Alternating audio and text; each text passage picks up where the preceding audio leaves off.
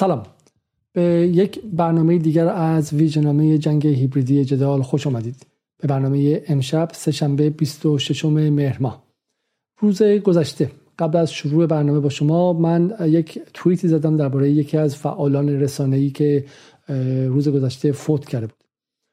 فردی که من باهاش چند بار در مناظره‌های مختلف بودم، آخرین بار در برنامه منوتو، ولی قبل از اون هم در برنامه‌های بی بی سی در سال دو هزار و سیزده با هم دیگه برنامه داشتیم و ابتدا کارمند ایران وایر بود و بعد هم کارمند به شکلی رادیو فردا شد و دیروز اعلام شد از صبح که این فرد به علت بیماری فوت کرده و بعد حدودا ساعت هفت و هشت بعد از وقت ایران به من خبری رسید از طریق منبعی که این فرد به خاطر حالا بیماری به شکلی بیماری خاصی فوت کرده و من در مورد این قضیه توییت زدم. حدود چهار یا پنج دقیقه بعد از این توییت من متوجه شدم که اون منبع درست نیستش و همینطور هم دوستانی اخطار دادن که حتی اگر این هم درست باشه این فرد متوفاست، همسن خود من بوده، چهل و پنج سالش بوده و به شکلی به نسبت جوان محسوب میشه و در سنت و فرهنگ ما نیست که به شکلی به متوفا چنین کاری کنیم.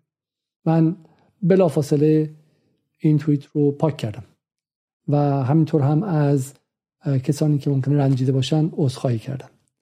این توییتی که نوشتم نوشتم توییت قبلیمو پاک کردم. دوستی پیام داده گفت توییت بی‌رحمانه‌ای و از اخلاق ایرانی احترام متوفا فاصله داره. هدفم به هیچ وجه تحقیر بیماری نبود. با این حال اگر باعث رنج رنجیدن کسی شدم عذر می‌خوام. داستان چیه؟ داستان اینه که ما در یک جنگ شناختی روانی هستیم و به قول نیچه اگر به مغاک زیاد نگاه کنی ممکنه که تو هم به شکل شبیه اون بشی و بالاخره برای همینه که مهمه و این که ما خطوط قرمز خودمون رو حفظ کنیم، مهمه که ما به اصول خودمون پایبند بمونیم و در جنگ هم به شکلی از اصول اولیه اخلاقی خودمون عبور نکنیم.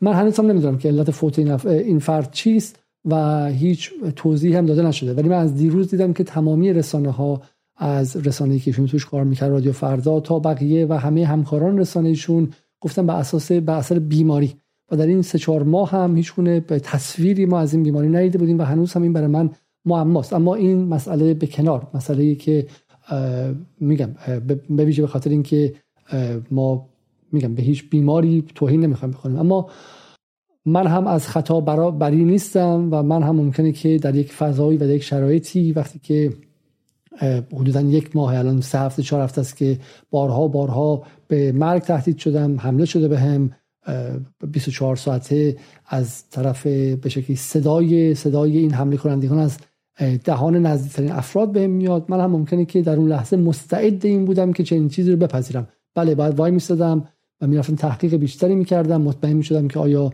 به شکلی فوت به این دلیل بوده. و همینطور هم در فرهنگ ماست که اگر میبینیم کسی داره تشییع میشه بریم و زیر تابوت رو بگیریم و یک لا اله الا الله بگیم و به شکلی یک فاتحه برای فرد فوت شده بخونیم و این در فرهنگ ماست و از این نظر من دیروز عذرخواهی کردم و یک بار دیگه وقتی بهش برمیگردم آرزو میکنم که اون توییت رو هرگز ننوشته بودم. اما یک اتفاق دیگر افتاد. خب فردی میگه من اون رو پاک کردم و عذرخواهی هم کردم. قاعدتاً باید این قضیه به اتمام برسه و قاعدتاً باید با افراد بیان رد شن و برند، ولی دیروز یک اتفاق دیگر افتاد. تا این لحظه پانصد و هفتاد و یک هزار ایمپرشن در این توییت اتفاق افتاده و احتمالاً به قول یکی از دوستان یکی از بزرگترین کمپین ها و یا اردوکشی های مجازی رو آقایون و خانم های اپوزیسیون دیروز اطراف این توییت انجام دادن. حدود دو هزار فکر کنم دو هزار خورده‌ای، بله حدود سه هزار و هشتصد و سی و هفت نفر زیر این توییت فریاد کشیدن و عربده زدن و توهین کردن و تهدید به قتل کردن و دنبال آدرس خونه من گشتن و امروز در کلاب هاوس دنبال این بودن که به شکلی این یوتیوب رو ببندن و دنبال این بودن که از انگلیس منو اخراج کنن و, و مسائل شبیه این که حالا من میخوام این مدار امشب در موردش صحبت کنم و این برای من دیگه در واقع جای سوالو باز کرد. حالا بگذاریم که اون توییتی که پاک شده بود رو کسانی که قاعدتاً باید دوستان متوفی می بودن همشون گرفتن، اسکرین شات گرفتن و اون رو بزرگ پخش کردن. یعنی به شکلی تهمتی که به متوفا زده شد، بالا اولا تهمت نیست چون بیماری تهمت نیستش و به هیچ وجه هم قصد من اون نبود که تهمت بزنم. قصد من این بود که در خود انگلیس هم که جامعه غربی با اخلاق متفاوتی، اگر کسی داعیه رهبری یک جامعه رو داره، داعیه رهبری داره و بتونه با ارزش‌های مشترک و متوسط اون جامعه همراهی داشته باشه و شما نمیتونید که بگید من میخوام برای ایرانیان مثلا دموکراسی و آزادی بیارم اما بعد مثلا چه میدونم به شکلی اخلاق فردی و شخصی خودتون خیلی رادیکال باشه. برای همینه که حتی احزاب مثلا چپتر هم از افرادی استفاده میکنن که خانواده محور هستن، زندگی مثلا به شکلی خصوصی کنترل شده ای دارن، مواد مخدر استفاده نمیکنن، روابط جنسی خیلی بازی ندارن و غیره و این در غرب هم پذیرفته شده است، برای اینکه شما باید نماینده اکثریت جوامع باشید. برای همین میگم حتی اگر نماینده احزاب چپ و به شکلی پیشرو و مترقی هم باشید اما هم در زندگی شخصیتون باید بذار محافظه‌کار باشید. برای من حالا ارجاع به این بود بگم هیچ گونه قصد توهینی به هیچ گونه بیماری ندارم و بیماری به هیچ وجه استیگما یا نشانی نیستش و انسان‌ها به خاطر بیماریشون به هیچ وجه نباید تحقیر شن. اما بگذارید کنار.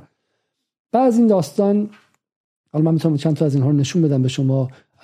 اغلب این به شکلی اپوزیسیون اومدن و یک بالا این خانم مثلا دعواچی رو شما چون میتونید ببینید که میگه بوی کسی کسی بوی کسی و رذالت بی‌شرفی، بوی گند بی اخلاقی و لجن پراکنی از فرسنگ‌ها دور هم به گوش میرسه. دنیا همیشه اینطور نمیمونه، منتظر روزی باش که جلوی خیلی وقت خفت بکشی و جوابگوی مزخرفاتت باشی.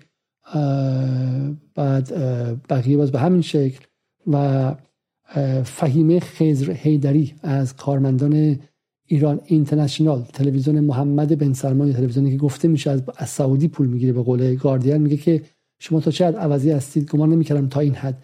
فقط تباهترین موجود جهان میتونه میتونه بعد پس از مرگ کسی چنین قلندر کوچه خالی شه و دروغ و یاوه ببافه. نعیم دوستدار از اپوزیسیون فمینیست عضو مقیم سوئد که بیست و چهار ساله در تلویزیون سعودی اینترنشنال میگه چرا گمان نمیکردی فهیم جانم، اینها حتی از تباه هم تباهتر هم، اصلا کلمه‌ای براش پیدا نمی کنم. و بعدی هم که باز با اون پرچم اوکراین میگه که به شکلی اینطور. احمد باطبی میگه یک کاش یک آدم مریض بودی. احمد باطبی کسی که خودش گفته میشه که در آمریکا من شنیدم که پرونده داره به خاطر مضروب کردن همخانه‌اش و و پارتنرش و به شکلی الان جزو قهرمانان انقلاب فمینیستی شده. میگه کاش یک آدم مریض بودی، آدم میگذاشت به حساب بیماریت. این حقارت دروغ بستن به یک انسان شریف دست دستش از دنیا کوتاه است برمیگره به ذات پلیدت. خیلی نادرستی. حالا تو این شرایط آقای پوریا زراعتی که قبلا در منوتو بودش و مجری همون برنامه‌ای بود که من با آقای به شکل حقیقت نژاد درش شرکت داشتم و الان مجری تلویزیون سعودی ایران اینترنشنال، میگه روزی که با رضا حقیقت نژاد در برنامه من مناظره داشتی، وقتی به استودیو آمدی رفتی اتاق مهمان، ده دقیقه قبل قبل برنامه خبری ازت نبود، جواب ندادی، درو باز کردم پشت به من بود، مشغول بالا کشیدن چیزی در بینی. چه می‌کردی اونجا؟ اثرات افراد در همون کاری که شوری باقی نذاشته، تشنه توجه خاک بر سرت. این پانزده هزار لایک گرفته از ربات و ترول و اینها. ایشون خیلی راحت در روز روشن به بنده میگه که تو یک آدم کوکائینی هستی، یک آدم معتادی هستی. چه موقعی من به شکلی با ایشون بودم در اونجا در تاریخ دو هزار و هجده. حالا بگذاریم که من به خاطر بیماری قلبی از سال دو هزار و پانزده به اینور اگر همسایه بالاییمون هم سیگار بکشه مجبورم در خونه‌شون بزنم بگم آقا بوی سیگارت و ریه منو ناراحت میکنه و قلب منو ناراحت میکنه. و این به این راحتی به خودش اجازه میده که چون من پام رو در اون استودیوی کثیف اینها گذاشتم به من بگه که تو مثلا یک آدم معتادی هستی. من واقعا توصیه میکنم به همه کسانی که به ایران اینترنشنال میرن و با این آدم ناسالم به شدت کمهوش و آدم بسیار تبهکار سر کار دارن بترسن، گمان نکنن که الان رفتن اونجا مهمونشون بودن. پاتون رو به ایران اینترنشنال بذارید، از درش که بیاید بیرون، نه الان، پنج سال بعد، ده سال بعد، بیست سال بعد ممکنه که پوریا زراعتی به شما بگه که بهش تعرض کردید، پولشو دزدیدید، چون همون موقعی که من اونجا بودم حتی به دروغ گفتش که من صد و پنجاه پوند ازشون گرفتم، در حالی که من اگه نمی گرفتم خب اینا برنامه رو کنسل میکردن یا متوجه میشدن که من میخواستم چه بلایی سرشون بیارم. و این آدم به خودش اجازه میده که در روز روشن به من بگه که من کوکائینی هستم. خب میگم حالا خیلی ساده است، پرونده پزشکی من اجازه به شما میده که بفهمید که آیا من سیگار عادی هم میتونم بکشم یا نمیتونم بکشم. این خیلی ساده است، این این رو به همین سادگی. آیا من میتونم ازشون شکایت کنم؟ ایشون کارمند جایی است که فقط در یک سال گذشته تعداد تعرضات جنسی در اون سازمان به قدر زیاد بوده که تک تکشون رو با کمک وکیل رفتن حل کردن. یک بار دیگه آقای زراعتی دهنش رو باز کنه، من درباره تعرضات جنسی داخل ایران اینترنشنال برنامه‌ای خواهم گذاشت و اسم تک تک اون افراد رو خواهم آورد. بعد اون موقع برین وکیل بگیرید ببینین که میتونین کاری کنین یا نه. چون تمام آدم‌هایی که در اونجا بودن و آدم‌هایی که تا سطح به شکلی بالا، سطح بالای مدیریت به کارمندان تعرض کردن، بعد پولی دادن اونجا به کارمندی که خدافظی کنه و خوش بازخرید کنه، بی پایانه. خب برای همین آقای زراعتی شما در روی یک مستراحی نشستید به اسم ایران اینترنشنال، مستراحی که پولش از محمد بن سلمانی میاد که به گفته تلویزیون، به گفته روزنامه اکونومیست و نیکلاس پلهام یک فرد کوکائینیه که همسرانش رو کتک می‌زنه. این در روزنامه اکونومیست در مجله هزار و هشتصد و چهل و چهار پول شما از اونها میاد. خب درون سازمان خودتون در همین چند سال کسی که دو سه تا از خبرنگارانی که کوچکترین اعتراضی یک توییت زده بودن در مورد یمن رو انداختیم بیرون. آدمایی که اومدن گفتن آقا فلانی فلان مدیر به ما دست درازی کرده، پول بهشون دادید، وکیل اومد تهدیدشون کرد، اونها رو زنان رو انداختید بیرون و الان شما شما الان رهبران انقلاب فمینیستی شدید. برای همین این به همین سادگیه. وقتی پوریا زراعتی میتونه در روز روشن چنین دروغی بگه و پانزده هزار و چهارصد تا ربات هم لایکش کنن، چرا فکر می‌کنین در مورد نیکا شاکرمی نمیتونه دروغ بگه؟ چرا فکر می‌کنین در مورد سارینا اسماعیل زاده نمیتونه دروغ بگه؟ چرا فکر می‌کنین در مورد مهسا امینی نمیتونه دروغ بگه؟ وقتی پوریا زراعتی با پول‌های بادآورده محمد بن سلمان، اما گوش به فرمان اتاق اسرائیل، چون ما بارها گفتیم اتفاقی که داره تو ایران میفته خیلی بزرگتر از توان و مغز و آیکیو بن سلمان و اطرافیانشه. فرمان از تل‌آویو، از اون خانم باهوش در موساد، اجرا از این پولهایی که دارن میپاشن و این جماعتی که اینجا هستن. خب ولی وقتی به این راحتی میتونه به منی که زنده هستم و حی هستم دروغ بگه، چون پشتشون یک شرکت وکالت عظیمه، شرکتی که من رو هم سال دو هزار و هجده می‌خواست به دادگاه بکشونه، فقط چون گفتیم که گاردین ادعا میکنه شما پولتون از سعودی میاد، همین الان ممکنه برنامه رو ببندن، چون وک... وکیل هایی که پشتشون هست وکیل های انگلیسی سالی ده میلیون دلار پنج میلیون دلاره. خب شما جرئت دارین باشون در بیافتید؟ ولی کسی که میتونه به این راحتی دروغ بگه به جلوی جلوی چشم خود من، آیا نمیتونه دروغ بگه که مثلا چه میدونم جمهوری اسلامی زده و نیکا شاکرمی رو کشته و در دانشگاه شریف وارد ساختمون شده و بعد در اردبیل زن دختره رو از بین برده و بعد مثلا در اوین خود جمهوری اسلامی رفته آدم کشی کرده؟ وقتی به این راحتی اینها میتونن بگن دروغ بگن، چرا فکر میکنین که در چهار هفته گذشته درباره یک امر انتزاعی به اسم جمهوری اسلامی ایران دروغ نگفتن؟ اینها سربازان سازنده فیک نیوز هستن، پروپاگاندیست هایی هستن که وظیفه‌شون همینه. میگن به این راحتی و پانزده هزار و چهارصد تا بزرگترین دروغ رو هم شما بگو، پاش یه سری ربات بریز، پاش یه سری لایک ترول بریز و اون دروغ در دنیای رسانه امروز حبیب واقعیت میشه. آرش صبحانی یکی دیگه از کسایی که یه موقع در وایس اف آمریکا بود، خب میگه فرق نمیکنه پاک کنی یا نه، تو یک بیمار دروغگویی که زندگی افراد رو نابود کرده، تو باعث دستگیری نویسنده‌هایی شده که به تشویق تو به ایران برگشتند، از تو پس‌تر در بین مالکشان کمتر کسی پیدا میشه، هیچ مجازاتی برای تو بالاتر از این نیست که مجبوری با علیزاده بودن زندگی کنی. حقیر ها جالبه که اشاره این به کسی است، به یک نویسنده‌ای که یک موقعی با, با چه می‌دونم در رسانه‌های خارج کشور کار میکرد و من این رو این نویسنده رو در تفلیس دیدم، چون بارها اینو گفتم من اینو تکرار میکنم و الان اون نویسنده در ایرانه و من بهش اصرار کردم، گفتم که اگر شما با رسانه‌های خارج کشور کار کردید نباید برید ایران. یک دلایلی که منم نمیرم، من تازه با کسیم کار نکردم، حقوقم نگرفتم، یه موقعی به عنوان مهمان و کارشناس بی بی سی بودم و میدونم در ایران این قضیه جرمه و برای همین میتونه هزینه ساز باشه و نرید و به راحتی به من میگن که شما باعث دستگیری نویسنده‌ای شدی. حالا من به همون نویسنده پیام دادم و گفتم که کمک کن. گفت به خود من میگن تواب، چون رفتم زندان و بعد دو سال آزاد شدم، به خود من بدترین تهمت‌ها رو میزنن، آدم فروش میگم، اینها رو ول کن، اینها تبهکارن، تبهکارن. خب برای همین اینها در روز روشن منی که زنده هستم اینجا هستم رو برام دادگاه دروغین یک طرفه تشکیل میدن. چرا؟ چون پنج هزار و ششصد تا لایک ربات هم میتونه این آدم بگیره و به همین زیبایی. خب این یکی از اون اکانت هایی که مدعی میشه که به اسرائیل وصله. میگم برای تو آرزوی عمر دراز میکنم، مرگ برای شما هدیه است، حق شما زندگی در رنج مدام، تویی که تعریفی جدید از کثافت ارائه کردی، بقیه زندگی فلاکت بارت بلایی سرت بیارن، این مردم که هر روز هزار بار التماس کنی جون بی ارزشت رو بگیرن، اما مرگ رو نبینی، اون روزها دور نیست. خب حالا ببینیم که داستان چیست داستان چیست داستان چیست اینم حسن رونقیه که من گمان میکنم آره فعال سیاسی، میگه مگه امثال تو اخلاق هم حالشون میشه کسی که بوی از شرافت نبرده محال از اخلاق چیز بدونه. خب علیزاده خونشو، خب این هم خونشوه. حالا این واسه اتفاق خیلی جالب هم افتاد برای تغییر ذائقه، من این رو هم برای شما بخونم. یک آقایی به اسم احسان سلطانی، کسی که ما قبلا در این برنامه بهش پرداختیم و در داستان به شکلی سال هشتاد و هشت با تعدادی از پرونده های امنیتی ایران فرار کرد. صدفان دوم سپاه، اطلاعات سپاه و فرار کرد و پرونده های ایران رو به غربی ها فروخت و پول گرفت و میگه که تمام دوستان رضا حقیقت نژاد به نیابت از خانواده او جمع شدن پول بذارن و از علی علیزاده به خاطر دروغ رذیلانه‌ای که گفته شکایت کنند. دفعه قبل به خاطر شکایت مدتی فرار کرد به گرجستان. اشاره است به داستان اکبرین که بنده هرگز این کارو نکردم، هنوزم معتقدم که جواد اکبرین در سال دو هزار و سیزده قرار بوده که از دولت عربستان سعودی سیصد هزار دلار بگیره. بنده اینجا هستم، ساختمان جدال مشخصه، آقای اکبرین میتونه شکایت کنه. دفعه قبلم ادعا کردن که شکایت کردن ولی من شکایتی نگرفتم و هنوزم مدعی هستم که محمد جواد اکبرین که زمانی در لبنان به شکلی با سعودی ها ارتباط داشته، بعد هم در پاریس که رفته با سعودی ها ارتباط داشته و سال دو هزار و سیزده من منتظرم که اینو در دادگاه بیام، شاهدم هم مشخصه، بیام و این جمله رو بگم و هنوزم میگم. حالا ادعا میکنه آیه سلطانی، میگه دفعه قبلم که به خاطر شکایت مدتی فرار کرد به گرجستان و بگم قل... یا بعد بگه غلط کردم یا اسناد دروغ رذیلانه‌ای که گفته رو منتشر کنه. علیزاده رسما یک روانی خطرناک. حالا جالبش می‌بینی چیه؟ اینه که کسی که به این جواب داده خودش از دوستان متوفا و کارمند دیگر ایران اینترنشناله. جنگلی است از تمامی این گورگ‌ها که مشغول دعوا با هم دیگه هستن.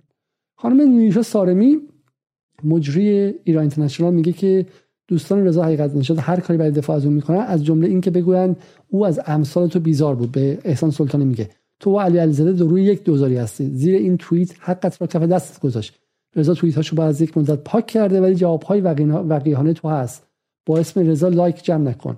به این میگه که آقا تو خودت منفوری. چی داره یادآوری میکنه؟ اینو یادآوری میکنه که در سال دو هزار و هفده، یعنی در هشتم آذر سال نود و شش، احسان سلطانی اون موقع کارفرماش فرق داشت، برای اینکه اون موقع اون موقع آقایون اصلاح طلب سر کار بودن و حسن روحانی و حسام الدین آشنا و تیم‌های رسانه‌ایشون، جواد ظریف و غیره، اون موقع کاسبی داشتن و به اینها در خارج از کشور یا سود می‌رسوندن مستقیم یا اینا می‌خواستن براشون خوشخدمتی کنن. گروه‌هایی بودن، حسین درخشان بود، ذیل آقای تایزاده فعالیت می‌کردن، بعضیشون داوطلبانه، بعضیشون نمی‌دونم اگر به شکلی منافع اقتصادی هم داشتن، بعضیشون مثلا تو لندن دنبال کار نفتی بودن و و غیره. و اون موقع براشون در ابتدا بود با من اونقدر دعوا نداشتن، حمله‌شون بیشتر رو به اپوزیسیون بود. هنوز به شکلی ترامپ نیامده بود خیلی زیاد و تازه آمد، اول آمدن ترامپ بودش و هنوز برجام نپاشیده بود و دولت روحانی سرپا بود و اینا منافعشون اونجا بود. احسان سلطانی اون موقع گفته بود که برغم برخی انتقادات به مواضع علیزاده، به نظرم با توجه به سکونت این افراد، این نیشا سارمی در ترکیه، امکان پیگیری این اتهام پراکنی وجود داره. اگه فقط یک بار علیه اینا اقامه دعوا شه، با وضع زندگی که دارن هزینه‌های دادرسی بهشون تامین میشه. دیگه هر ننه قنبری اجازه این نوع اتهام زنی رو پیدا نمیکنه. خب یعنی اون موقع احسان سلطانی کارفرماش حسن روحانی بوده، از من می‌خواسته حمایت کنه و امثال نیوشا سارمی رو ببره دادگاه. کارفرما عوض شده، الان میخواد منو ببره دادگاه به خاطر اینکه به یاد و خاطره شهید رضا حقیقت نژاد توهین کردم. دقت کنید، خب دقت کنید که ما با چه موجوداتی، با چه سرهنگ‌های تباهی سر و کار داریم که مثل بچه‌ها همش دنبال چغلی و شکایت به مدیر مدرسه و مدیرشون هم ماشاءالله به شکلی دادگاه‌های خارجی و غیر است. خب مثلا بخوام بترسونن با این کارهاشون. یکی دیگر میخوام بهشون نشون بدم که از اینها هم زیباتره. منیرو روانی پور، نمیدونم شما میشناسینش یا نه. منیرو روانی پور از نویسنده های اپوزیسیون دهه هفتاد، بعد هم با پسر مرحوم جهان پهلوان تختی ازدواج کرد، اما تو مجلات آدینه و اینا بعض وقتا دست به قلم میشه. میگه من این حزب اللهی نمیشناسم، منظورش علیزاده است، من بنده بنده، اما پیداست که تو مخش مثل همشون جز آلات تناسلی نیست، مثل دیگران هم تقیه میکنه. احتمالا مادرش توی فاحشه‌خونه، من دارم مؤدبانه میگم، فاحشه‌خونه‌های اموی و عباسی پسش انداخته. دقت کنید، ایشون نویسنده فمینیست مقیم گمانم آمریکا و یکی از صداهای بلند انقلاب فمینیستی هزار و چهارصد و یک. ایشون میخواد برای زنان ایران آزادی و عدالت جنسیتی بیاره. خب و ببینید که به مادر بنده خب میگه که توی فاحشه‌خونه‌های اموی و عباسی. چرا اموی و عباسی؟ یعنی عرب بودن. یعنی این خانوم ریسیست هست، نجات پرست هست، عرب ستیز هست، عربی که تمام خوزستان عربه، عربی که هموطن ماست. خب عرب یه چیز عجیب اونور دنیا نیست. عرب یعنی هموطن ما، یعنی اهواز، یعنی دسفول، یعنی آبادان، یعنی تیکه تیکه چه میدونم بخش‌های مختلف جنوب و به اونها میگه اینا رو به شکلی. و این این خانوم خانومم هستش، یعنی این زنی که خودش رو باید به عنوان یک آدمی که دهنش آلوده به کثیف‌ترین اشکال حتاکی‌های جنسیت زده و جنسیست، این آدم قهرمان میخواد بیاد انقلاب فمینیستی برای زنای ایران بیاره. اما امروز سوالی پرسیدم از شما میپرسم، من که نکاتی که برام عجیبه این که این انقلاب فمینیستی زن زندگی آزادی چرا طوری که از نخبه‌های شریفش تا نویسنده رمان نویس فمینیست زنش دهن که باز میشه شما فکر میکنید که تو مثلا بدترین جای استادیوم نشستی یا مثلا توی چند بدترین خیابونای پر از لات مواد فروشا و اینا نشستی و یه سری مرد و اینان که با بگی آقا چم خدا چم اینقدر توهین نکن بزنه، همش درباره جنسیت، همش درباره به شکلی تحقیرهای جنسی و جنسیتیه. باور نکردنیه. یعنی ما اصلا تو فرهنگمون تو این دو هزار خورده ای سال هیچ تاریخی نبوده که حتاکی‌های جنسی و جنسیتی اینقدر علنی بوده باشه که در این سه چهار هفته انقلاب فمینیستی بوده. یعنی که مرا به خیر تو امید نیست شر مرسان، ما واقعا نمیخوایم شما عدالت جنسی بیاری، ولی زبان رو حداقل زبان فارسی رو یا زبان عادلانه از نظر جنسیتیه، مثل انگلیسی جنسیت هی و چی نداره، مثل زبان‌های لاتین به قول معروف کلمات رو جندر نمی‌کنه یا بهشون جنسیت نمیده، زبان خنثی و اتفاقا هم خیلی از طرفداران حقوق زنان در غرب وقتی بهش نگاه می‌کنن از منظر زبانی فکر می‌کنن که زبان زبان عادلانه‌ایه. و شماها شماها هنوز نیامده دارین زبان رو منهدم میکنید با این فوش‌ها و با این نوع نگاه‌ها. این هم این خانم به شکلی منیرو روانی پوره. اما میخوام شما رو یه جای دیگه ببرم و این نکته خیلی مهم به شما بگم.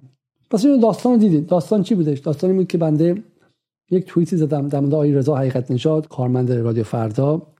حدوداً چهار یا پنج دقیقه بعدش هم پاک کردم. اینها اسکرین شاتی گرفته بودن که زیرش نوشته بود که توییت یک دقیقه پیش منتشر شد. یعنی حتی منتظر نبودن، انگار نوتیفیکیشن گذاشته باشن، منتظر بودن که این چاپ شه و بگیرن دستشون. پس نکته اول، اینا اگر نگران اعتبار دوست متوفاشون بودن بعد رد می‌شدن می‌رفتن، یه فوشن به من می‌دادن و رد می‌شدن، نه اینکه تک تکشون بیان و این رو بازنشر کنن. الان بخشی از جامعه ایران گمان می‌کنه که آیه حقیقت نژاد مثلا به خاطر اون بیماری فوت کرده و محترمانه نمی‌خوام بگم برای اینکه نمی‌خوام خدای نکرده در انتشار خبر نادرست شریک بوده باشم بیش از اون کاری که کردم در از پنج دقیقه، ولی اینها با بازنشرش تمام به نصف کشور الان فکر می‌کنن که ایشون به خاطر مثلا بیماری اچ آی وی یا در واقع ایدز فوت کرده، که من میگم همینجا اصلاحیه میدم، خواهش میکنم هر کسی که اون اسکرین شات رو داد اونقدر شرف داشته باشید به خاطر دوستتون که برید و این رو هم توضیح بدید ایشون به این علت فوت نکرده، من نمیدونم به چه علتی فوت کرده، دلایلش بر ما پوشیده است و و والسلام. خب این نکته رو شما در نظر بگیرید. بعدش اتفاقی میفته اینه که هزاران هزار نفر پانصد و هفتاد هزار ایمپرشن میاد زیر این و استفاده میکنن برای یک کمپین و یک اردوکشی مجازی کامل که بخوان حمله کنن. تمامی تمامی کارمندان خبرنگاران اپوزیسیون به خط میشن خب و میگن که تو کثیفی، تو حرمت مرده نداری، تو حرمت متوفا نداری و غیره. خب اینو شما نگاه کنید. شما ما میگیم که نه، ما معتقدیم چون ما ایرانی هستیم، ما معتقدیم که در فرهنگ سنتیمون، در فرهنگ دینیمون میگن آقا حتی اگر دشمنت هم کشته شد یه لا اله الا الله بگی و رد شی. ولی شما فقط این کارو نمی‌کنید. شما وقتی که کسی از کمپ خودتون، از جناح خودتون فوت میکنه، فقط این نیستش که بگید آقا خدا بیامرزش رد شید. شما طرفو میگیرید، به ازش بت میسازید، قدیس سازی میکنید ازش، یک شمایل گنده ازش میسازید. دیروز از اول صبح تا شب این آدم تبدیل شده به به شکلی بزرگترین خبرنگار تحقیقی جهان که همه ما بهش مدیونیم.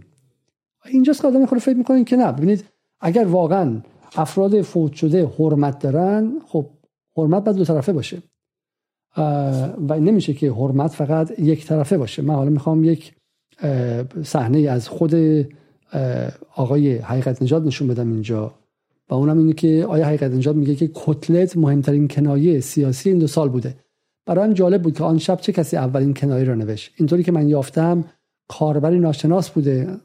من عذر میخوام از همه دوستان و کسانی که با یه به دقیقه سردار سلیمانی احترام میذارن، من به خاطر نشون دادن این قضیه از همه شما صمیمانه عذر میخوام.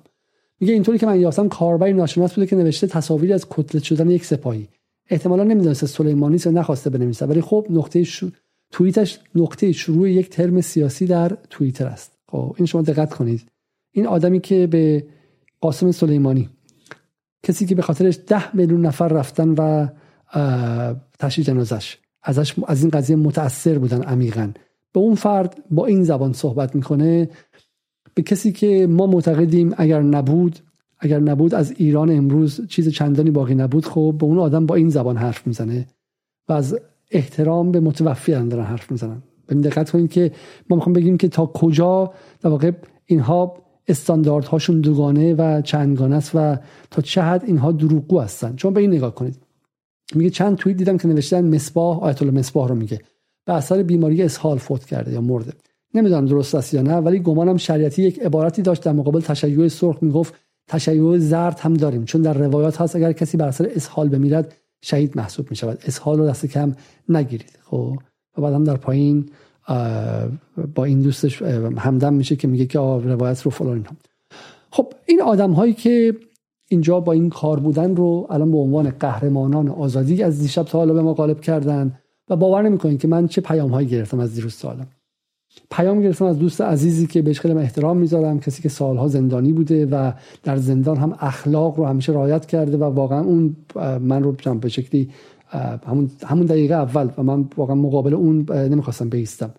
از برادرم پیام گرفتم، از مادرم پیام گرفتم، از دوستی عزیز پیام گرفتم که در آمریکا سالها ازش خبر ندارم، از همکلاسی‌های قدیممه و اینها کسایی که من برام بسیار با ارزشن و فکر می‌کنم که اوکی من نمی‌خوام اخلاق اینها رو یه موقعی ازشون رد شم. و همینطورم خودم وقتی برمیگردم میگم که صمیمانه میگم که من اشتباه کردم، پنج دقیقه بیشتر اون اشتباه رو نگه نداشتم و اون اشتباه رو پاک کردم. اما بذارید یک صحبت جدی کنیم با هم دیگه. در این سالها چه کسی حرمت متوفا رو در فرهنگ قدیمی ایران شکست؟ چه کسی بود که همین تازگی ها از سردار حمیدانی، کسی که اگر نبود الان چیزی به اسم سوریه وجود نداشت و در بخش‌های سوریه که عربستان بود و از تحت نظارت جبهت النصره بود و بخش‌های دیگه‌ای که داعشستان بود و تحت نظارت داعش بود و بخش‌هایی که دست لواء داوود بود و بخش‌های دیگه‌ای که دست به شکلی لواء احمد بود و و گروه‌های مختلف و هزار تیکه بود و تیکه‌ش هم به ما سرازیر شده بود. الان کل منطقه عراق هم از بین رفته بود و اردن هم از بین رفته بود. چه کسی اونجا رو نگه داشت؟ سردار حمیدانی. و چه کسی به سردار حمیدانی گفت سردار بی افتخار؟ میرحسین موسوی. چطور میرحسین موسوی میتونه به یک سردار شهید ایران، دقت کنید، سردار شهید ایران، سردار حمیدانی، بگه سردار بی افتخار و تحقیرش کنه و به بچه‌هایی که اونجا شهید شدن بگه که اونهایی که رفتن برای رژیم کودک کش اسد رفتن که حکومت اون رو بزرگ کنن، به مدافعان حرم توهین کنه؟ چطور میشه این توهین انجام داد و کسی صداش در نمیاد؟ اونجا توهین به متوفا مهم نیست، توهین به مرده بر هم زدن خطوط قرمز فرهنگ ریشه‌دار ایرانی نیست، ولی اینجا هست. چه کسی به قاسم سلیمانی، کسی که اگر نبود ایران نبود، در یک کلمه قاسم سلیمانی، اینو من در یوتیوب میگم که متعلق به آمریکاست و الان امشب که ما داریم با هم حرف میزنیم، من شما نشون بدم فقط امشبی که ما داریم با هم دیگه حرف میزنیم، قبل از این برنامه در کلاب هاوس هم یک برنامه داشتم با سه هزار و دویست نفر آدم که علیزاده با مزدوری با موهای فرفری که درش داشتن راههای بستن همین یوتیوب ما رو بررسی میکردن، راههای ریپورت کردن من رو به پلیس بررسی میکردن، راههای پیدا کردن منزل من رو و حمله فیزیکی به من رو بررسی میکردن فرج سرکوهی و ده ها نفر دیگه هم توش بودن و حرف میزدن و با همدیگه این تبهکاری ها رو نورمالایز و عادی سازی میکردن. و من این رو در این پلتفرم میگم، پلتفرمی که ممکنه فردا شب نباشه و بسته باشه، پلتفرم آمریکایی یوتیوب. قاسم سلیمانی اگر نبود ایران نبود، به همین سادگی.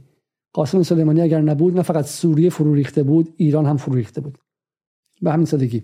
و شما تبهکاران، شما تبهکاران در این سالها به سلیمانی بدترین توهین‌ها رو کردید. همین الان هم اولین کاری که می‌کنید آتش زدن چهره سلیمانی و مجسمه‌هاش و توهین کردن بهش رو، توهین کردن در خیابان غیره است. نه الان، همون موقع در دی ماه نود و هشت هنوز جنازش به خاک میچم سرد نشده بود در خاک که آتش می‌زدین پرچم چهرهش رو و بهش توهین می‌کردید. شما شما شمایی که تبهکارید و به قهرمانان ملی این کشور توهین میکنید، بعد توقع دارید که ما حتی به مدت پنج دقیقه نگیم که ایشون مثلا ممکن از یک بیماری فوت کرده باشه بدون اینکه توهینی به این فرد کرده باشیم. این از نظر من اتفاق اتفاق مهم نیست. من این دو نفر رو گفتم، سلیمانی و حمیدانی. اما حججی یادتون هستش؟ حججی پسر، چون میگن که حقیقت نژاد جوان بود، میگم همسن خود من بود، اما حججی از من و حقیقت نژاد خیلی جوانتر بود. فقط بیست و سه چهار سالش بود، بیست و دو سالش بود. و زبانی که اینها براش استفاده کردن، زبانی که برای همسر داغدارش استفاده کردن که میگفتن که میره به زودی ازدواج میکنه، خود حججی به خاطر پول رفته بود، و تمسخری که ازش میکردن، میگفتن که این فرد معتاده و غیره، اصلا باور نکردنی بود. یعنی اصلا چه چه رذالتی باید باشه که شما بتونید پسر جوانی که سرش توسط داعش زده شده، مگر اینکه شما داعشی باشی، مگر اینکه داعشی باشی، به حججی هم اینها رحم نکردن. اصلا نود و سه نود و چهار ایتون هستش همین فضای ما. بذارید من فقط یادآوری کنم برای شما، حافظه تاریخیمون رو. تو تاکسی ها، توی نونوایی ها چقدر گفتن که مدافعان حرم به خاطر پول میرن. اینها به شهیدی که تازه اومده بود، جنازه‌اش سرد نشده بود، به بچه بیست و سه چهار ساله، بیست و پنج ساله، بیست و شش ساله‌ای که جنازه‌اش صد تیکه شده بود توسط کسایی که حتی تو خود غرب هم دشمنن. این شما حتی اگه آمریکایی هم بودی، مدافع حرمی که با داعش جنگیده بود باید یه ارزش و احترامی برات داشتش. و بعد بینه میگفتن پولکی، مزدور، حقوق بگیر، برای پول رفتن. اینها برای ما از متوفا میگن. برای اینکه بدونین که چرا اینقدر چقدر اینها دروغگو هستن، بذار من شما رو برم یک جای دیگه. حالا اینایی که ما گفتیم همشون جمهوری اسلامی و اینها هستن، ولی سایه چی؟ ابتهاج، ارغوان، ارغوان، ارغوانی که خودشون میخوندن در روزهای خوب. این که دیگه حزب اللهی نبود که، تبعیدی بود، توده‌ای تبعیدی بود. چند ماه پیش که فوت کرد، اوایل اواسط درست مرداد ما که فوت کرد، راه افتادن. چون بحث این بود که میخوان بیارنش و در ایران، در ایران میخوان دفنش کنن. یکی از دختراش میخواست بیارتش ایران و یکی دیگه از دختراش نمیخواست بیاره ایران و دعوا شده بود. اپوزیسیون نمیخواست بیاد ایران. برای اینکه در ذهن اپوزیسیون ایران اصلا نباید کسی واردش شه. ایران فقط وقتی با واردش شین که با تانک‌های آمریکایی واردش میشین. ایران یه جاییه که یا بعد از بالا رو سرش بمب بیاد یا با تانک واردش شین. وارد شین و اون موقع ایران آزاد میشه. و قبل از اون غلط کردیم بیا اینجا. چی میخوای جنازه ببریم اونجا؟ جنازه رو فعلا اینجا میسپاریم تا وطن آزاد شه. دیشب هم زیر همین بهش آگهی فوت حقیقت نژاد خیلی جالب نوشته بود. این شلر حقانی فر، مثل این که شنیدم از تجزیه طلبان هم هستش، نوشته بود که رضا جان برات گریه نمی کنم تا خشمم حروم نشه، به میدون آزادی که رسیدیم اونجا برات مراسم میگیریم. حالا این سایه که دیگه میگم نه حزب اللهی بود نه چیزی، آدم تبعیدی بود. و ببینید چیکارش کردن، یک هشتگ زده بودن به اسم ابتهاج توده‌ای بی وطن. خب پرونده ابتهاج رو همینجا میبندیم. ننگ و نفرین بر نسل تبع پنجاه و هفت. من بنده آن دارم که لطفی گوید یک کام دیگر بگیر و من نتوانم، اشاره به این که داعش مثلا معتاد بوده. به احترام شاعر کمونیست همه یک دقیقه به در نگاه کنید. ابتهاج توده‌ای بی وطن مثلا عمامه جمهوری اسلامی و لاس و چکش داره. خلخالی موسیقی ابتهاج توده‌ای، سخن درستی است چون فلان بودن. این حالا خیلی توهین آمیز، من نمیتونم بخونم برای شما. و توهین های بی پایان به داعش، داعش، داعش، داعش. مثلا میخوام به سایه، به سایه، به سایه، به سایه. خب این اینها کسایی هستن که از احترام به متوفا میگن. چند وقت بعدش مس... به شکلی عباس معروفی فوت کرد. وقتی فوت کرد ایده گفتن که یه خبری قبلا ازش منتشر شده بود وقتی که رئیسی انتخاب شده بود. گفته آقا من وقتی که گردنو می‌خواستم ببندن رئیسی به من کمک کرد، گفت بیا و بر من حکم اعدام می‌خواستم ببندن، اینها به من کمک کردن، اینها این آدم اون تصویری که ازش می‌سازن نیستش. با معروفی بلایی سرش آوردن، سر جنازه‌ش، سر جنازه‌ش که خانواده‌اش میگن مثلا نه معروفی هیچ هم کم بخش خوبشو بیارن از نگاه اپوزیسیون، بخشی که اینم دنبال از بین رفتن جمهوری اسلامی بوده، ببخشیدش به خدا غلط کرد، اون اشتباه گفته بود. و دخترش رو خیلی جالبه در شب چهلمش بی بی سی دعوت کرد و دخترش میگفتش که این پدر من، خبر بی بی سی بود، شب چهلم، شب هفتم، شب چهلم معروفی در میانه انقلاب چه می‌دونم ایران. خب دخترش هم میگه ای پدر من بود خیلی خوشحال بود اینها. یعنی جنازه مرده ها هم باید بیان و اعلام بیعت کنن. اگر با براندازی به شکل کامل اعلام بیعت نکنن میشن مثل داعش، میشن ابت... میشن میشن میشن مثل سایه ابتهاج توده‌ای بی وطن بی وطن میشن. باید حتی جنازه ها بیان و بیعت کنن وگرنه اینها نمیپذیرنشون. دقت کنید، خب دقت کنید این موضوع رو. من میخوام به شما یک چیزی نشون بدم، اما میخوام بگم که چی میشه چی میشه که ما باید به کسانی که میگم مزدورهای رسانه‌ای غرب هستن احترام بگذاریم. چون ها بزنین خیلی ساده حرف بزنیم، اینا کسانی هستن که دارن سعی میکنن ایران نابود شه، کسانی هستن دارن سعی میکنن که جنگ بیاد ایران، کسانی هستن که دارن سعی میکنن تحریم بیاد ایران، کسانی هستن که خیلی بچه‌های ایرانی که تو این سالها به خاطر نبودن داروهای سرطان مردن، به خاطر اینا مردن. مسیح علینژاد ان شاء الله چه میدونم برای پدر برای سرش بر سر بچه‌ش هزار سال دیگه باشه، اما دستش به خون حداقل هزاران نفر ایرانی آلوده است، چون رسما از سال دو هزار و هجده در مکانیزم‌های تحریم ایران نقش داشته. خب ایشون یک قاتله. اگر یک روزی در دنیا عدالتی برقرار شه و نظم جهانی بیاد که بشه توش یک دادگاه عادلانه بین‌المللی داشت، نه مثل دادگاه لاهه‌ای که یک طرفه است، خب مسیح علینژاد میشه برد به دادگاه و ازش شکایت کرد. خیلی ساده میشه ازش شکایت کرد به عنوان قاتل حرفه‌ای، به خاطر کسی که مردم کشته، آدم کشته. مسیح علینژاد تو همین چهار هفته آدما رو برده تو خیابون ریخته و باعث مرگشون شده. بچه‌های چهارده پانزده ساله رو به خیابون برده و باعث مرگشون شده. ایشون قاتله.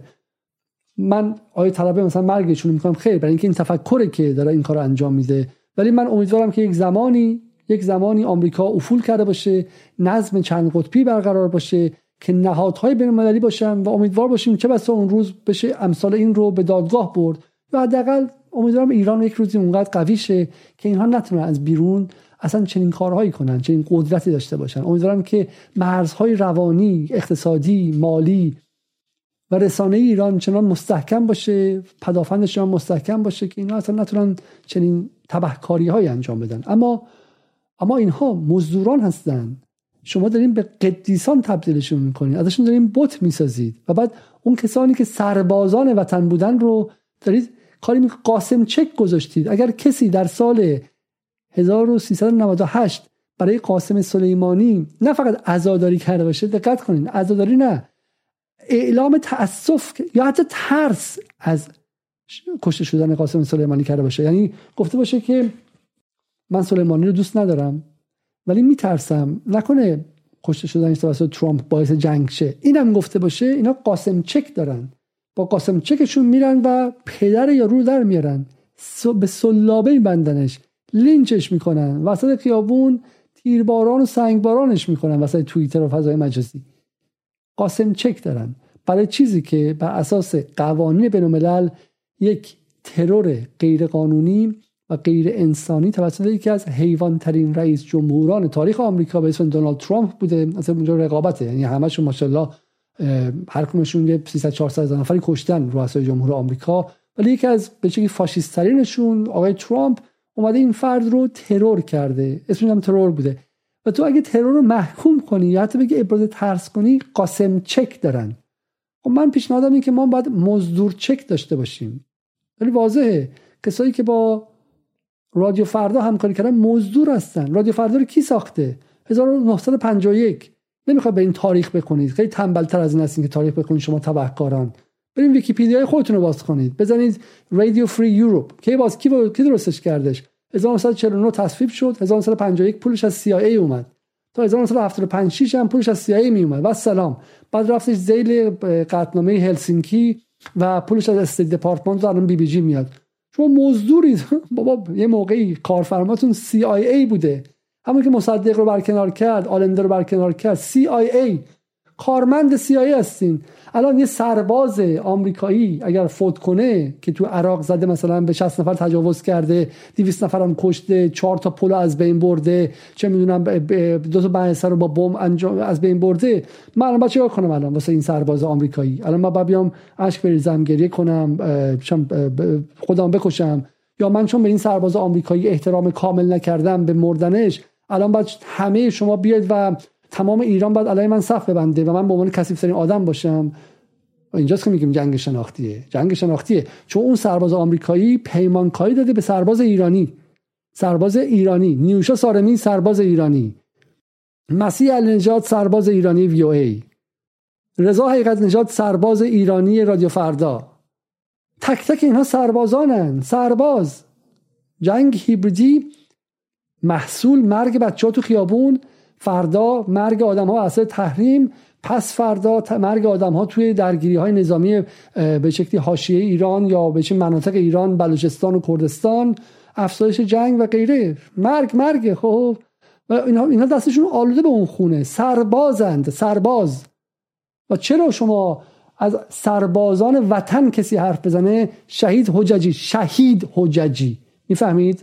شهید حججی. من آدم مذهبی نیستم ولی این آدم شهیده، چون شهادت میده بر راستین بودن تاریخ ایران و اینکه ایران و همین جمهوری اسلامی که با سر تا پاش ما مشکل داریم اما در جای درست تاریخی ایستاده بود، چون از سال پنجاه و هفت که به قدرت رسید به هیچ کشوری حمله مستقیم نکرده و همه کارفرماهای شما یکی پس از دیگری اشغالگری و حمله کردن. کارفرمای شما زراعتی به یمن حمله کرده، سیصد و سی هزار نفر کشته، حمله رو اون شروع کرده. کارفرمای شما آقای متوفی حقیقت نژاد و خانم مسیح علینژاد در وی او ای و بقیه‌تون کارفرمای آمریکایی از بیست سال گذشته به پنج شش تا کشور حمله کرده. فقط یک میلیون نفر در عراق بکشتن داده، چهارصد هزار نفر در افغانستان بکشتن داده، در سوریه باعث مرگ پانصد هزار نفر شده.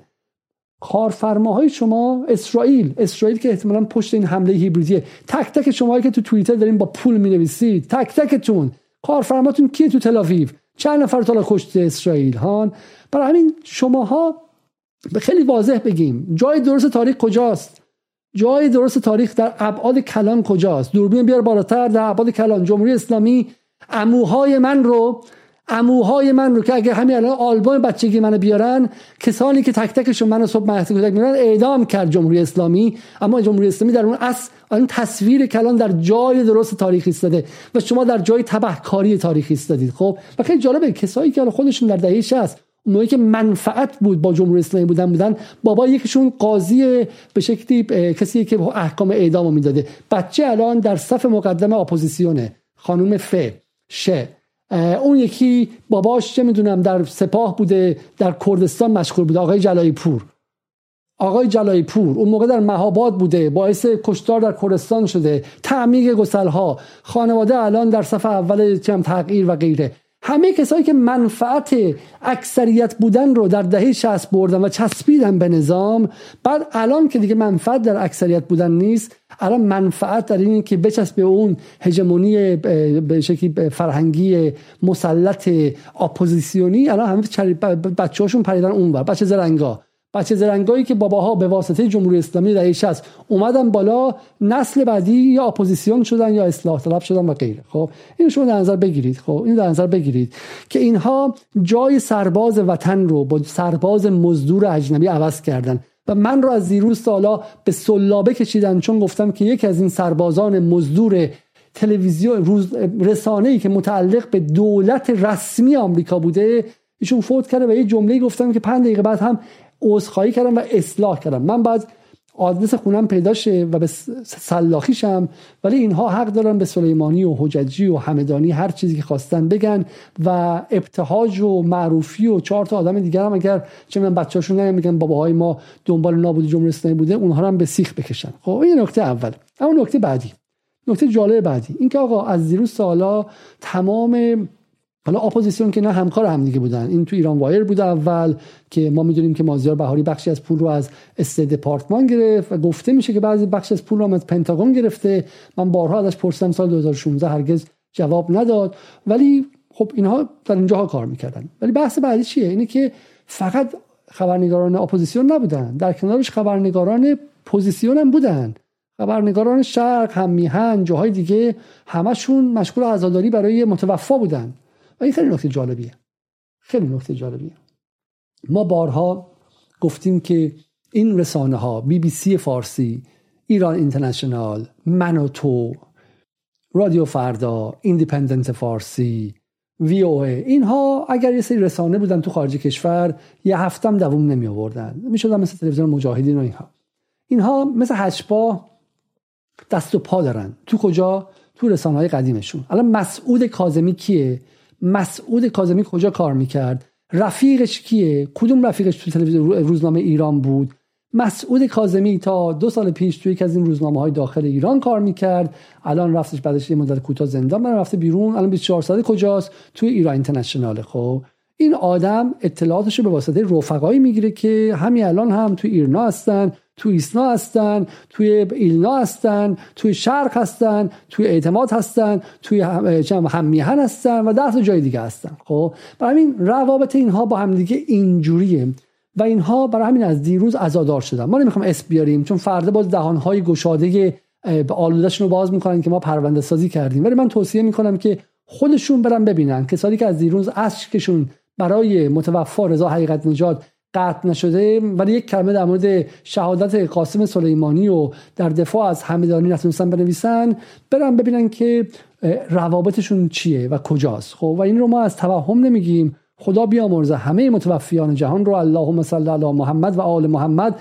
قار میگن چم اقرب چم اقرب فاتحه مع الصلوات. خب اما آقای مثلا آرش آشوری نیا که چند هفته پیش فوت کرد، اون هم جوان بود، فقط همسن سال من بود و هیچ از مرگ جوان هم خوشحال نیست، خدا بیامرزتش. اما در همین جایی که هست چی میگه؟ بی بی سی فارسی میگه تعداد از عکسایی که آرش آشوری نیا از اعتراضات اخیر ایران گرفته بود، آقای آشوری نیا این عکس‌ها رو در روزهای نخست اعتراضات در اختیار بی بی سی فارسی قرار داده بود. آرش آشوری نیا عکاس ایرانی روز گذشته در چهل و دو سالگی درگذشت، متولد سال پنجاه و نه بود، همسن برادر از برادر کوچیک منم کوچیک‌تر بود و من واقعا دلم می‌سوزه، عکساش هم درجه یک بود، خدا بیامرزتش. ولی بحث ما چیه؟ آقای آرش آشوری نیا برای کی عکس می‌گرفته؟ تو وسط تهران واسه بی بی سی فارسی عکس می‌گرفته. حالا من حق دارم متوفا رو نقد کنم یا نه؟ من متوفا کاری ندارم، متوفا فوت کرده، خداوند بیامرزتش. من الان میرم چم نماز شب اولم براش میخونم. بس بحث متوفا نیست، بحث اینه که چند صد تا آرش آشوری نیا دیگه وسط تهران دارن واسه بی بی سی فارسی عکس میگیرن و مقاله مینویسن و مطلب مینویسن. همین الان میخواین ده تا اسم برای شما بیارم، کسایی که در جلسه دولت میرن شب به شب میان مطلب میفروشن، خبرنگارانی که در استانبول حساب بانکی دارن برای رسانه‌های خارج کشور، واشنگتن پست، نیویورک تایمز مقاله مینویسن. فکر می‌کنین مقاله رو کی می‌نویسه؟ فکر می‌کنین که رسانه‌های خارج کشور این همه اطلاعات از ایران از کجا دارن؟ شبکه جاسوسی ساختن. بعد وزارت اطلاعات و اطلاعات سپاه میرن چهار تا بچه دانشجو بدبخت رو میگیرن. خب مصرف کننده رو میگیرن، نه توزیع کننده و نه تولید کننده. ده بار به شما گفتیم میخواید با شبکه نفوذ، شبکه جاسوسی، با شبکه غرب در ایران برین برین تولید کننده رو بگیرین، بالایی‌ها رو بگیرید، جرأت داشته باشید. نه این دانشجویی که فقط شعارشو میدن، دانشجو هجده ساله‌ای که شعار میده، بدترین شعار هم میده، اون چه کارش دارین؟ کسی شعار تو دهنش گذاشته، کسی که داره اطلاعات به خارج کشور میفروشه، کسی که داره رسانه اونور رو پر میکنه بگیرید. و و دیروز در همین فوت آقای حقیقت نژاد برید سر بزنید ببینید که کدوم خبرنگارهای داخل ایران عزادار بودن. زیر همون توییت من بر من قدردانی کشی میکردن، تهدید مرگ میکردن، بنده رو از تهران منو تهدید مرگ میکردن چون دوستشون که کارمند وزارت خارجه آمریکا بوده، آقای رضا حقیقت نژاد، من بالاتر از گل بهشون گفتم و ایشون ناراحت شده بودن. برای همین خیلی اتفاق جالبیه، همبستگی خبرنگاران اصلاح طلب و اعتدالی داخل ایران با رسانه‌هایی که به مستقیم به محمد بن سلمان وصله، به آمریکا وصله، به اسرائیل وصله و به دولت انگلستان وصله. خیلی ساده است، خط کشی خیلی ساده است. دولت‌هایی که مشغول جنگ منطقه‌ای هستن، یکیشون داره یمنی میکشه، سیصد و سی هزار تا یمنی، برای یک دونه‌شون گریه نکردین.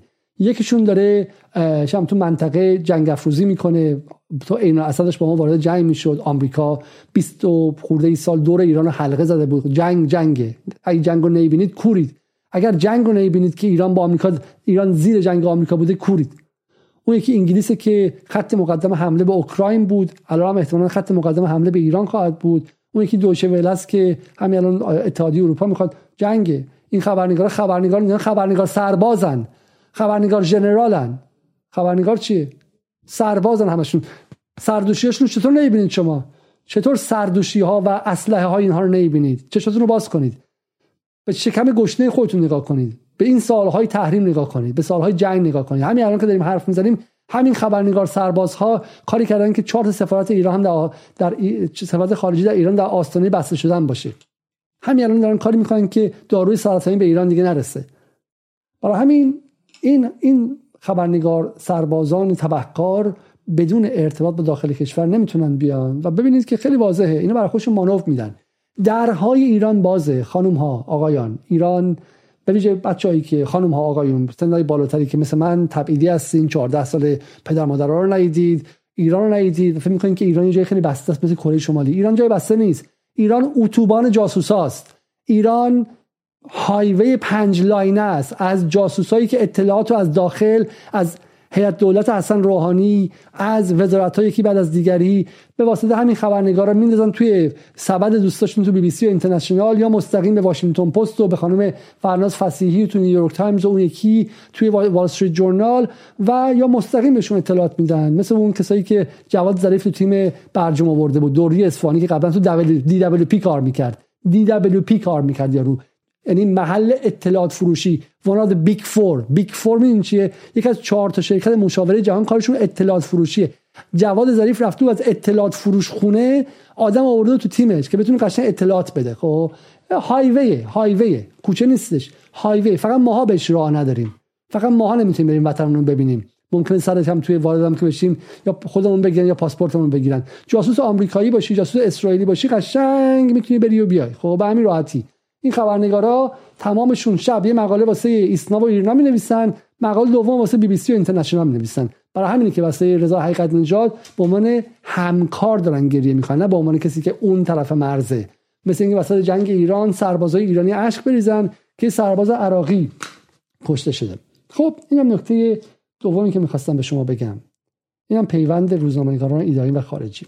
اما نکته بعدی، آره این نظام نکته خیلی خیلی مهمه به نظر من. آره من سوالم از خبرنگارای ایرانی اینه، خیلی ساده، خیلی ساده و روان. ما این روزها نیازمند سادگی هستیم چون بتونیم منتقل کنیم به بقیه. من از خبرنگاران شرق اعتماد همیهن ایسنا ایلنا که در دو روز گذشته، در بیست و چهار ساعت گذشته برای رضا حقیقت نژاد عزادار بودم، میپرسم که شما برای کسی عزادار بودید که عملاً خواهان حمله نظامی به ایران بود؟ تکلیفتون مشخص کنید. تکلیفتون مشخص کنید. اگر اون اتفاق میافتاد، اگر پروژه رضا حقیقت نژاد عملی میشد، ما باید عزادار پانصد هزار نفر بودیم. تکلیفتون مشخص کنید. دوستیاتون، آبجوهایی که قبلا با هم خوردین، چایایی که توی تحریریه با هم دیگه خوردین مهمتره، خاطرات بچگیتون مهمتره، یا اینکه اون فرد دیفکت کرده، رفته به سمت اونور، از خط عبور کرده، از مرز عبور کرده، رفته به دشمن پیوسته. کدوم مهمتره؟ چون وقتی که من علی علیزاده که تا به حال یک ریال از دولت جمهوری اسلامی نگرفتم، به طرفش هم نرفتم، یه بار توی بی بی سی ایران تلویزیون صدا و سیما، یک بار تو زندگیم شبکه رسمی رفتم هفته پیش، چون همه دارن میان بیرون، فکر کردم که این یعنی علامت فروپاشی کشورم، من میخوام برم توش از اعتبار خودم بذارم که مردم احساس نکنن که همه دارن میان بیرون. هیچی نگرفتم ازشون. آدمی هستم که به خودم وابستم. دوربینم هر ده دقیقه یه بار قطع میشه، یه نفر آدم نیست اینجا کمکم کنه که این دوربین روشن کنه. خب من دو تا نقد کردم، همتون گفتین که تو مزدوری، تو از خط رد شدی، از خط قرمز رد شدی، تو دیگه از ما نیستی، تو دیگری هستی. و با من کاری کردید که آدم با دشمنش میکنه، فقط با دشمنش میکنه. من میخوام اگه بتونم یک تکه از یک متنی برای شما بخونم. البته میگم آدم خیلی خیلی مهمی نیستش این آدم، ولی به نظر من یک نکته جالبی هستش تو این متن. خب که دیگری سازی، دیگری سازی برای چی؟ یعنی که ما از یه خط، پس میخوام به شما اینو میخوام بگم، میخوام بگم خطوط، خطوط اون چیزی نیست که من شما فکر میکنیم نیستش. خطوط اینه که چه کسی خواهان نابودی جمهوری اسلامیه، چه کسی خواهان نابودی ایرانه و چه کسی نیستش. اگر خواهان نابودی ایران و جمهوری اسلامی نباشی تو دشمنی، درسته؟ پس اونها هم این نیستش که مثلا لیبرال باشن، طرفدار آزادی بیان باشن، طرفدار مثلا هم صحبتی باشن. نه نه نه، اونور هم خط داره، حسابی هم خط داره، این اول انقلاب خط داره، این مجاهدین خلق خط داره، این حزب الله سال پنجاه و هشت خط داره. خطاش ولی فرق داره. خطش اینه که تو باید ویرانی طلب باشی، تو باید طرفدار نابودی ایران باشی. اگر نباشی بعد اون موقع من دیگه چه می‌دونم، میتونم خواهان از بین رفتن تو باشم و دیگه همه رو هم گسیل کنم که به تو حمله کنم. برای ما معتقدیم که اونها هم مفصل خط دارن. خب اصلا این نیستش که شما بگید آقا خط مثلا فقط مال چم حزب الله جماعتی یا غیره. خب من میتونم اینو به شما نشون بدم. اصلا پاک شده. یک نفر خیلی جالب نوشته بود، نوشته بود که علیزاده، یک از همین تازه آقایون چپم، علیزاده مادون انسانه. مادون انسان، این چیزی که نازی ها در مورد یهودی ها میگفتن توی چیز توی جنگ جهانی دوم، مادون انسانه و این محص... مادون انسان محصول جمهوری اسلامیه. چرا؟ چون من خط اونها رو ازش عبور کردم و خط قرمز اونها رو شکستم که خطشون چی بوده؟ اینی که گفتم جمهوری اسلامی نباید بره. خب اینم از این نکته. برای من میگم سوالی که باید بکنیم، سوال ساده اینه، شما با کسی که خواهان، شما مرثیه سرای کسی شدید که طرفدار حمله خارجی و تحریم اقتصادی ایران بوده، شما مرثیه سراش شدید و سلام، و شما مرثیه سرای دشمنید، ولی سر شهادت قاسم سلیمانی جشن گرفتید و تحقیرش کردید و سلام. پس ما ایرانمون با ایران شما یکی نیستش، ما اینجا خط داریم با شما، ما مرز داریم. اصلا این خبران نیستش که هممون با هم شاد و خرم توی جا بشیم. نه نه نه، خط داریم اینجا. شما خطتون این که اینجا ویران شه، ما خطمون این که شما غلط کردین جلوتون وایسیم، نذارین شما ایران رو ویران کنین. به همین سادگی. شما قاسم سلیمانی رو کتلت میخونید، تحقیرش میکنید و عکسش رو توهین‌آمیز چاپ میکنید، ولی واسه رضا حقیقت نژاد سوگواره مینویسید و از بالا تا پایینتون سیاه‌پوش میشه. ما معتقدیم که خدا بیامرزتش، در جوانی کسی نباید فوت کنه در چهل و پنج سالگی، ولی ایشون کارمند مستقیم رسانه وابسته به دولت آمریکا بود و سلام. خب و آمده بود که ایران رو مثل افغانستان و عراق و یمن و لیبی نابود کنه. خب خدا بیامرزتش، ولی دیگه از متوفا قدیس نسازید. خب اون فلانی هم چه میدونم مواد فروش بود، دویست بچه رو خراب کرد تو محله، فوت کرد، خدا بیامرزتش، ولی دیگه یارو رو دیگه ازش هم پروفسور حسابی نسازید، دیگه پروفسور سمی نسازید. یارو مواد فروش بود، ایشون هم خبر فروش بود، مزدور بود، خدا بیامرزتش. خب ما خیلی ناراحتیم، ولی ایشون رو چطوری میخواید ازش بت بسازین؟ شما بت بسازین، ما بت میشکنیم، هزینه‌ش هم میدیم، هزینه داره دیگه. همه کاری که شما از دیروز سال با من کردید، تهدید خانواده‌ام، تهدید به تجاوز، تهدید به کشتن، تهدید به پیدا کردن آدرس، برای اینا بوده دیگه که ما بترسیم. آقا ما نمیترسیم، خب یعنی میترسیم، ما میترسیم چون شما تبهکارید، تبهکارید، ولی معتقدیم که وظیفه داریم که هزینه بدیم، وظیفه داریم هزینه بدیم. یه موقع باکری و همت بودن، یه موقع حججی و سلیمانی بودن، یه موقع ما باید هزینه، کمترین هزینه است دیگه، ما این هزینه رو آماده ایم بدیم با ترس و لرز، با اینکه نه قهرمانی نه چی، شهروندی بودیم که کارمون تحلیل خبر بوده. اما این نکته پایانی، ببینید در این چند روز گذشته این اخباری که مطرح بود چی بودش؟ خب اخباری که در این چند روز مطرح بود این اوین بود. اول اوین چه روزی داره مطرح میشه؟ اوین از بذار از قبلش شروع کنم. این اول اردبیل بود. اردبیل چه روزی داره مطرح میشه؟ اردبیل پنج شنبه تقریبا میره بالا. خب پنج شنبه میره بالا، میاد خود پایین، باز میره بالا، جمعه پایینه، بعد میاد پایین. چرا میاد پایین؟ برای اینکه اوین میره بالا. دقیقاً روزی که اردبیل میاد پایین، اوین میره بالا. خب و بعد یه اتفاقی افتاد.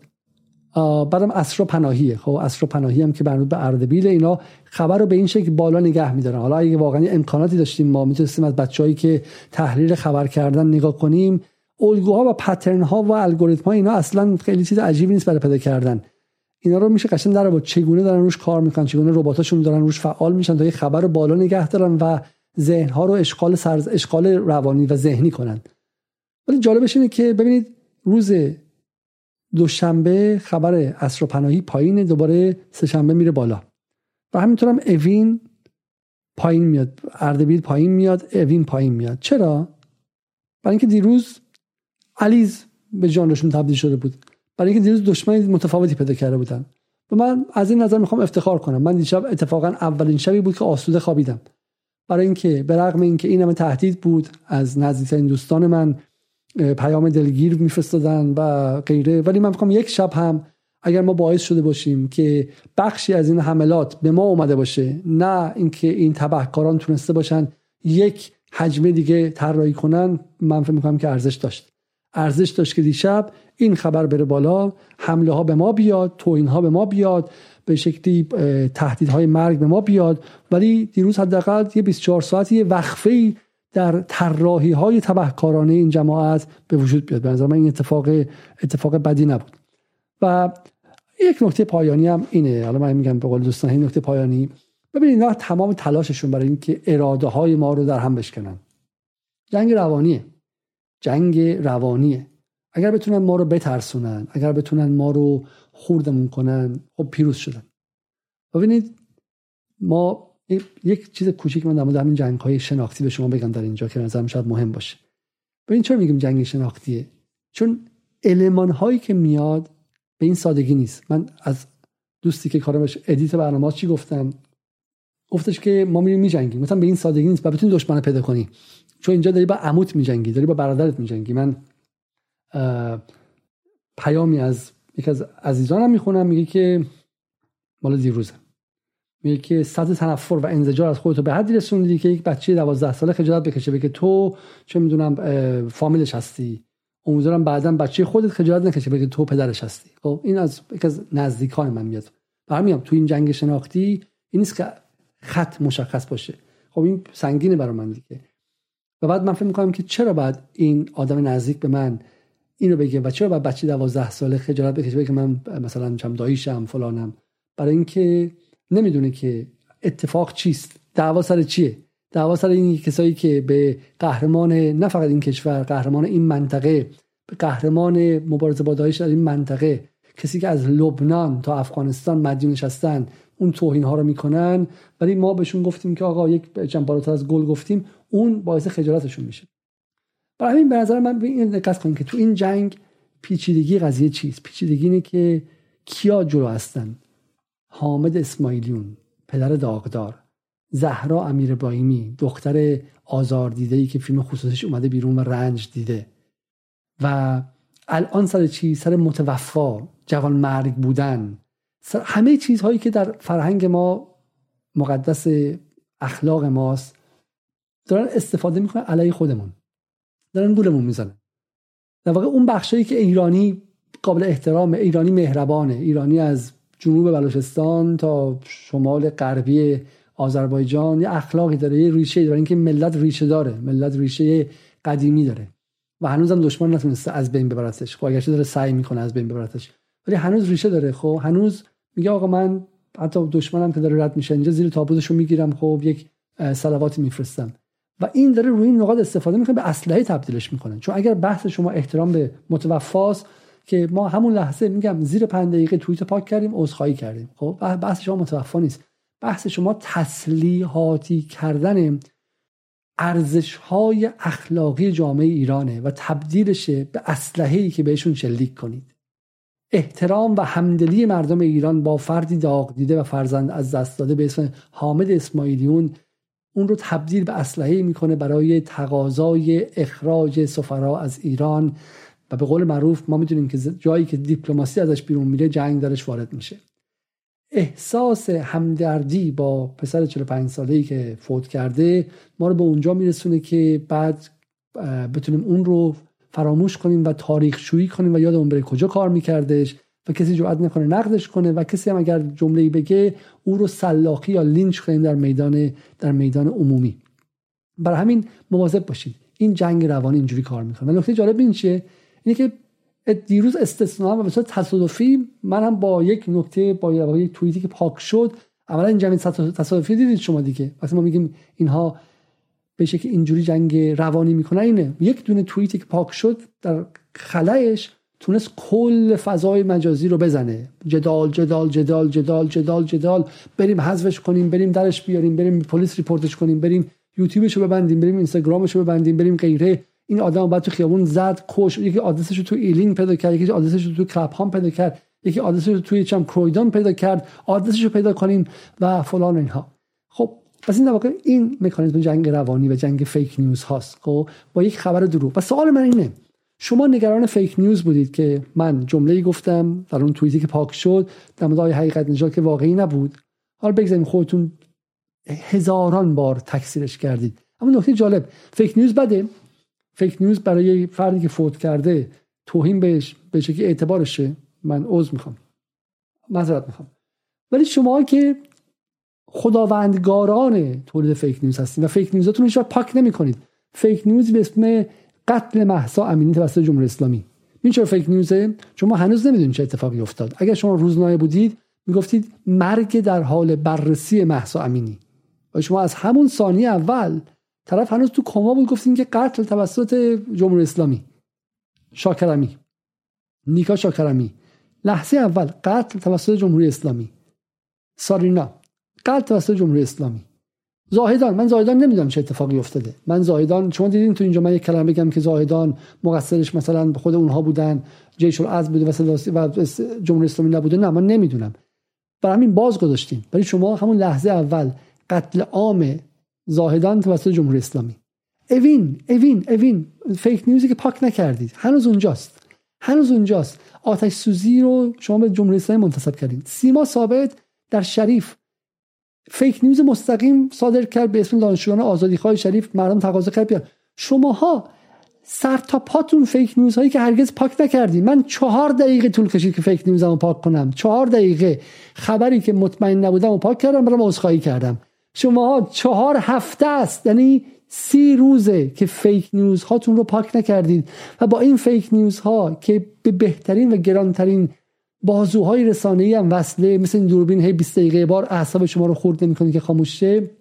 با این فیک نیوز ها بچه چهارده ساله رو تو خیابون فرستادین، شانزده ساله رو به خیابون فرستادین که کوکتل مولوتوف بزنه، اونورم بهش شلیک کنه. شما با فیک نیوزتون آدم می‌کشید. من در بدترین حالت به یک متوفا پنج دقیقه به شکلی باعث تکدر خاطر اطرافیانش شدم، اگرچه اطرافیان اصلا تو نبودن. اگر شما پخش نمی‌کردید اطرافیانش هم مطلع نمی‌شدن. لحظه ای که من پاک کردم هشتاد تا لایک داشتش و شما تمام فضای مجازی رو پر کردین از این قضیه. شماها سازندگان فیک نیوز، شما کسایی که در هر لحظه‌ای در این کشور در حال ساخت فیک نیوزی، در این بیست و چهار ساعته باید یکی به پاتون باشه که در بیاره. اردبیلتون فیک نیوز بود. هر ساعتی مشغول این کارا هستید، الان نگران فیک نیوز شدید. خب اینم یک نکته پایانی. اما گفتم تمام هدف اینها چیه؟ اینه که ما یک آب باریکه‌ای به اسم جدال اینجا درست کردیم. آب باریکه الان چقدره؟ دو هزار و صد و چهل و دو نفر دارن برنامه رو میبینن از هشتاد و پنج میلیون ایرانی. خودشون ایران اینترنشنال دارن، هم پنج میلیون، ده میلیون چند نفر میبینن. خودشون منوتو دارن، چهار میلیون، شش میلیون چند نفر میبینن. خودشون بی بی سی دارن، پنج میلیون، ده میلیون میبینن. خودشون توی فضای مجازی توییت های میزنن که هشتاد هزار تا ربات و آدم واقعی دارن لایک میکنن. ما یه آب باریکه خیلی خیلی کوچولو تو این چهار هفته درست کردیم. این گوشه، این گوشه تو این خونه‌ای که من مثلا دروبین به شما برگردونم، خودتون خجالت میکشین از اول تا آخرش. تو خونه‌ای که هم به همراه آشپزخونه و دستشویی و همش با هم دیگه بیست و هشت متره. خب بیست و هشت متره تو اینجا ما یه چیز درست کردیم که اینا اینقدر بهشون برخورده و اینقدر آزار دیدن ازش که تمام بدنشون رو بسیج کردن دیروز که بیان و ریپورتش کنن و بخوان همینم هم ببندن. قهرمانان آزادی بیان تحمل یک کانال یوتیوبی رو ندارن، تحمل یک اکانت توییتری رو ندارن. اینا خیلی جالبه. روزی روزانه مثلا فقط من ایمیلم که باز میکنم هشتاد تا ریپورت توییتره، چهل تا ریپورت یوتیوبه. یعنی تیم گذاشتن اون پشت که همینجوری بزنه. اینستاگرام من بستم که اینستاگرام بنده رو با دویست و هشتاد هزار تا آدم بستم، تموم شد. ما دیگه اونجا زبونمون بسته شد و حرفی نمیزنیم. این سالها که مسیح علینژاد آموزش جنگ شهری میداد تو اینستاگرام و اینستاگرام تو اکسپلورر نشون میداد، ما اصلا هیچ چیزی نمیگفتیم. اوجش من میرم استوریام اونجا میذارم برمیگردم. اونجا رو گرفتن. همین یوتیوب تو این چهار هفته اینقدر بهشون آزار رسونده. همین من و شما، همین ارتباطی که اینجا با هم دیگه داریم اینقدر اذیتشون کرده که میخوان همین رو ببندن. پتریون ما رو گزارش کردن. حالا من نگفتم اینجا پتریون ما رو گزارش کردن، داشتن میبستن. یوتیوب ما رو سه بار در حال بستن بودن. توییتر ما رو بیست و چهار ساعته روش هستن. اینا میخوام ببندن. اینا قهرمانان آزادی بیان هستن. میگم اینها هنوز نیامده، هنوز نیامده مشغول این کارها هستن. برای همین خیلی من مهمه که به اینها بگیم آقا ما نمیترسیم. خب من دو سه هفته پیش رفتم و اکانتم باز کردم. گفتم که ده ساله که در توییتر فعالم، حدود دو هزار اکانت رو بلاک کردم، امشب رفتم همه جای همه رو یه جا آنبلاک کردم. میتونید ایران بعد از براندازی رو در اشری کوچیک زیر توییتام ببینید و از خودتون بپرسید اینا که با کوچکترین اختلاف نظری تهدید به تجاوز و کشتن میکنن قرار است با ایران ما چه کنن بعد به قدرت رسیدن. خب و ببینید شما اینجا دیگه، ببینید بعد فوش ها، حملات، کلماتی که اینجا استفاده میکنن، خب باور نکردنی سری من چیزهایی در اینجا میشنوم خب که واقعا میشم گفتنش اصلا نمیتونم تو یوتیوب میتونم نشون بدم یا نه. ولی منظورم اینه که نمیخوان اراده ما رو بزنن و اراده ما نباید بشکنه. خیلی وسلام. یعنی اینجا در این جنگ شناختی من و شما هستیم. باید مواظب باشیم. جو وجدان ما، فضایل ما، ارزش‌های اخلاقی ما هر کدومشون میتونه تبدیل به ضد خود ما باشه. برای همین خیلی باید مراقب باشید. دلسوزی و شفقت ما، همدلی ما خب میتونه لحظه‌ای باعث از بین رفتن ما شه. مثلا این فیلم‌ها دیدید خب این بچه خیلی کوچیکی میاد، چه میدونم به نظر بچه میاد، بچه نیست، جیبشم سرباز جیبشم که خودشو کوچیک کرده و میتونه شم بمب دستش باشه و غیره. برای این شما مراقب باشید و مراقب باشید که اینها میگم رو مرزها اگر تمرکز کنید، ببینید آقا مرز دوست و دشمن کجاست، چه کسی ویرانی طلبه، چه کسی نه ویرانی طلب نیستش. این مرزی براتون مشخص باشه و بقیه‌اش به نظر میره کنار. چون دشمن در شکل زن میاد، دشمن در شکل چه میدونم آدم متوفا میاد، دشمن در شکل پدر بچه از دست داده میاد، دشمن در شکل کسی که داره گریه میکنه مثل مسیح علینژاد هفته یه بار زنج موره میکنه و اشک میریزه که ما رو منیپولیت کنه و احساسمون رو گروگانگیری کنه میاد. دشمن در همین شکلا میاد. جنگ جنگ روانی است. اون طرف هم مثل اکتورن، اکتور خب از آقای مانی حقیقیش که چه میدونم اکت میکنه و اونجوری بازی میکنه، بازیگرن. بابا بیشترشون بازیگرن. خب سلبریتی و بازیگرن در همین اشکال میان و شما باید بیش از همیشه مراقب باشید. خب شما رو با یک موضوع از فردا شب تنها میگذارم و اون هم این به شکلی توییت زیبای آقای هیچکس، یک از رپرهای معروف، که در جواب این مصاحبه رعنا رحیم پور میگه که اینجا رعنا رحیم پور داره به جان استوارد اطلاعات غلط میده. چون رعنا رحیم پور توی مسابقه گفته که مردم ایران نمیخوان غرب حمایت نظامی کنه. هیچ کس میگه نه، اطلاعات غلط میده. مردم ایران اتفاقا میخوان they, they want every help they can get in the fight for freedom. هر گونه کمکی که بتونن بگیرن رو میخوان. This is a rhetoric shared between Islamic Republic sympathizers in the West like Nayak and has nothing to do with the reality. این چرت و پرتی که رعنا رحیم پور میگه دروغی که با نایاک ساخته شده. خب میایم پایینتر. رعنا رحیم پور میگه که بذار من so be clear as an artist who doesn't live in Iran. رعنا رحیم پور میگه به عنوان هنرمندی که در ایران زندگی نمی‌کنی آیا تو می‌خوای که آمریکا ایران رو بمب بزنه؟ هیچکس میگه که نه نمی‌خوام، ولی عزیزانم می‌خوان. No one said anything about bombing Iran. هیچکس هم بمباران ایران حرف نزد. However, Iranians who are fighting for the freedom have every right to arm themselves. ولی ایرانی‌هایی که برای آزادی می‌جنگن حق کامل دارن که خودشون مسلح کنن. And if they decide to do so, military support from the West will be needed.